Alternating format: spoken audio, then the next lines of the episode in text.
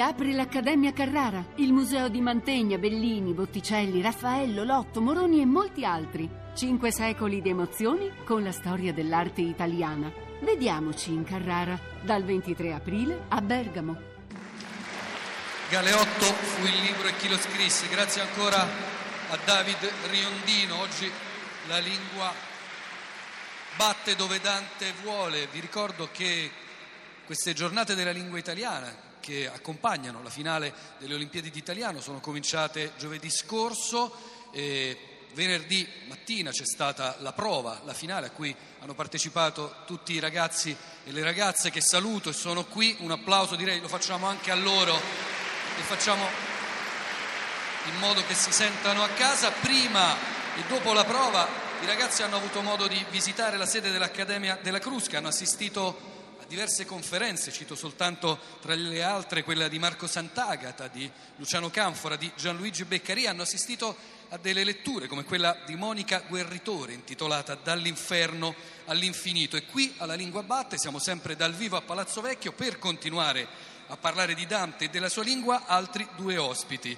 Luca Serianni, uno dei componenti della giuria, qui l'applauso deve essere particolarmente caldo da parte vostra anche se può configurarsi come un blando tentativo di favorire così un atteggiamento più morbido da parte della giuria e poi abbiamo Claudio Giunta, Claudio Giunta che ha curato qualche anno fa per i Meridiani Mondadori un commento alle rime di Dante. Luca Sirianni, il suo ultimo libro è Prima lezione di storia della lingua italiana. Io, un vecchio vizio accademico, sono partito dall'indice dei nomi, ho cominciato a leggerlo dalla fine e direi forse ovviamente, ma il nome più citato è proprio quello di Dante Alighieri. Sì, in effetti l'indice dei nomi è una misurazione relativamente neutra, quindi qualche indicazione se ne può trarre. Più citato non per ragioni di omaggio retorico, ma per ragioni obiettive, perché quando si dice che è il fondatore della lingua italiana si dice una cosa vera e quindi capita molte volte di citarlo si dice una cosa vera da due punti di vista, quello più elementare, mezzo, cammin, nostra, vita, per citare i primi versi, sono parole che usiamo anche noi, ma anche per ragioni meno ovvie. Eh, poco fa Riondino citava il quinto canto dell'inferno. Ecco, prendo anch'io spunto da questi versi famosi e ne ricordo due. Eh, a un certo punto Dante dice eh, Francesca, i tuoi martiri a lacrimar mi fanno tristo e pio, ma ora tutti i ragazzi, non solo quelli presenti qui che sono bravi, ma in generale, sanno che ma è una congiunzione avversativa. Se io mi fossi fermato qui, Dante avrebbe potuto anche dire eh, i tuoi martiri a lacrimar mi fanno tristo e pio, ma hai peccato e hai quello che ti meriti, ben ti sta che sia l'inferno. Sappiamo invece che Dante continua in modo completamente diverso, ma dimmi al tempo dei dolci sospiri. Insomma, questo ma è un ma tipico del dialogo che serve, che usiamo anche noi, per cambiare la prospettiva, per introdurre un elemento diverso. Secondo e ultimo esempio, se io oggi dico a quest'ora Paola, per esempio, sarà già arrivata, uso un futuro anteriore, sarà arrivata, che però si riferisce al passato, no? a qualcosa che è avvenuto prima. E questo è un uso molto antico. Anche qui Dante dice in un eh, canto dell'inferno, cianfa, è un ladro, cianfa dove fia rimaso, cianfa dove sarà rimasto, chi si esprime così, il dannato che si esprime così, si riferisce ad un evento del passato. Questo per dire quanto della lingua di Dante sopravviva nella nostra.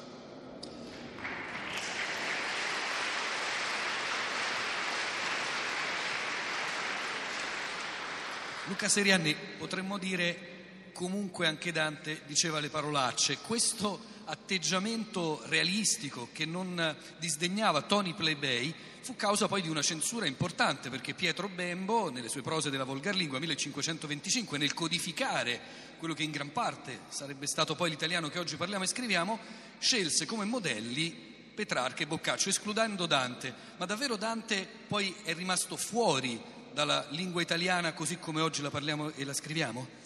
Ma eh, naturalmente no. Dante diciamo, ha avuto un potere eh, codificante rispetto alla tradizione letteraria minore rispetto a quello che ha rappresentato um, Petrarca nella lirica e Boccaccio nella prosa, però è anche naturale che sia così, visto che l'esperienza di Dante eh, la creazione della commedia è un modello difficil, difficilmente imitabile rispetto a quello rappresentato da una lirica d'amore o da una novella, quindi c'è anche da tener conto di questo. C'è d'altra parte da tener conto della grande fortuna popolare, diciamo, di Dante eh, imparato a memoria non solo dagli studiosi, eh, ma anzi proprio da quei cantori a braccio, anche qui Riondino ricordava prima questa consuetudine, di persone cioè senza nessuna cultura specifica, appena alfabetizzate, che improvvisavano, avendo immagazzinato molti versi di Dante, non solo di Dante, in generale dei poemi epici,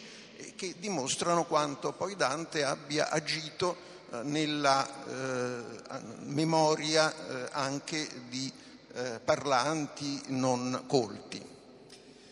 Una delle questioni su cui Luca Seriani insiste di più in questa prima lezione di storia della lingua italiana è lo strettissimo rapporto con la filologia.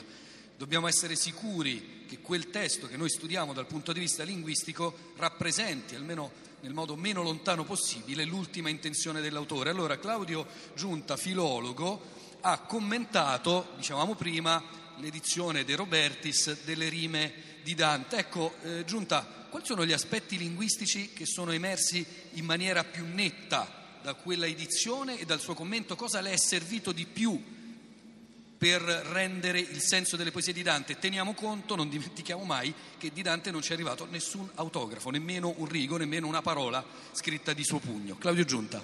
Grazie, intanto buongiorno a tutti. Io sono, non sono uno storico della lingua italiana, sono un ospite grato e intimorito da tanti storici della lingua qui presenti.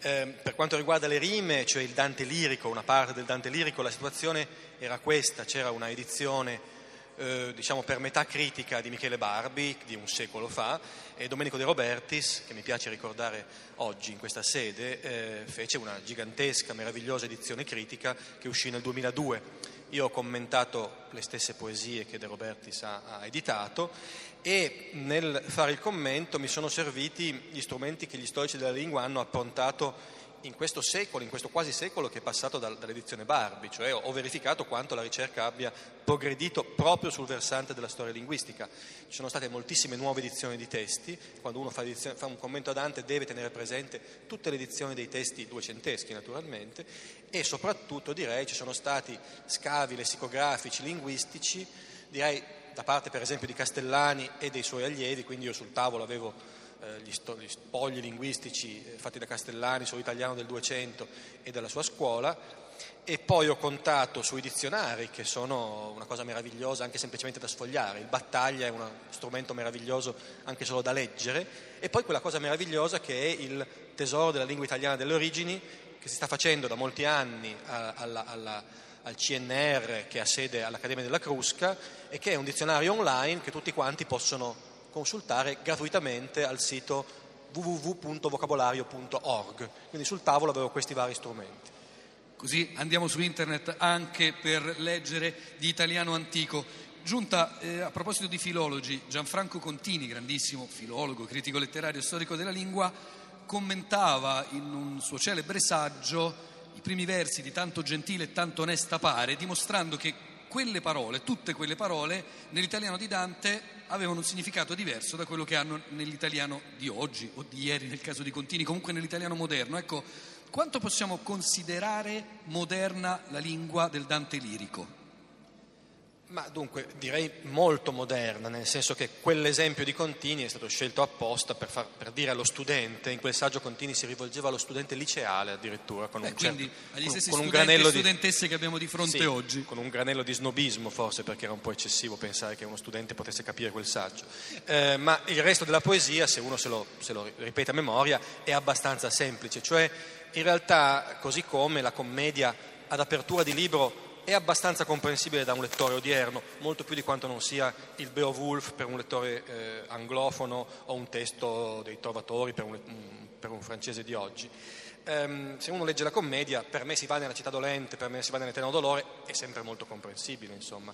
Non so chi sia, ma so che non è solo, che è un verso che a Contini piaceva molto e anche a me per la sua suprema identità al linguaggio di oggi. Per la lirica direi che c'è qualcosa, da, come dire, si può dire qualcosa di simile, perché se uno legge Guittone d'Arezzo o Monte Andrea, cioè i poeti della generazione, come dire, anteriore, proprio immediatamente precedente a Dante e poi legge La vita nuova, beh, ha una impressione di dolcezza, musicalità, ma anche semplicità, chiarezza, fluidità del discorso che quei poeti non avevano.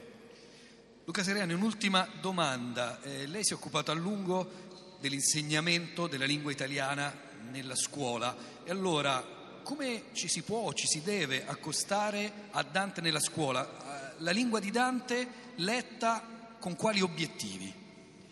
Dunque, intanto quando ci si accosta ad un grande poeta non bisogna esagerare con le analisi, neanche con le analisi linguistiche, perché allora se si perde il gusto della lettura, che deve essere relativamente libera, senza troppi eh, carichi su questa lettura, eh, si fallisce lo scopo principale. Detto questo, eh, quello che forse è interessante da un punto di vista linguistico è far notare questa vicinanza e anche questa distanza ovvia. La lettura di Dante non è facile, eh, anche se molti versi sono effettivamente mh, trasparenti per noi, ma non è facile non solo per ragioni linguistiche, per ragioni anche culturali.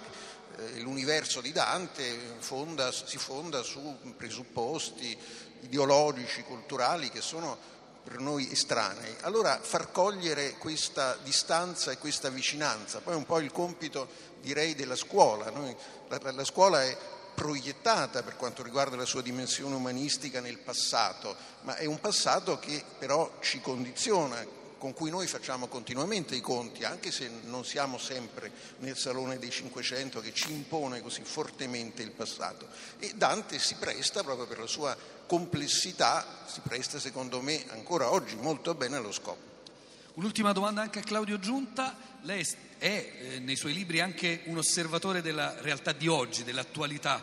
Allora, compresa tra l'altro in questi suoi libri un'osservazione dei tic linguistici, dei tormentoni più in voga negli ultimi anni. Allora, un tic linguistico giunta tra il serio e il faceto che meriterebbe l'inferno oggi.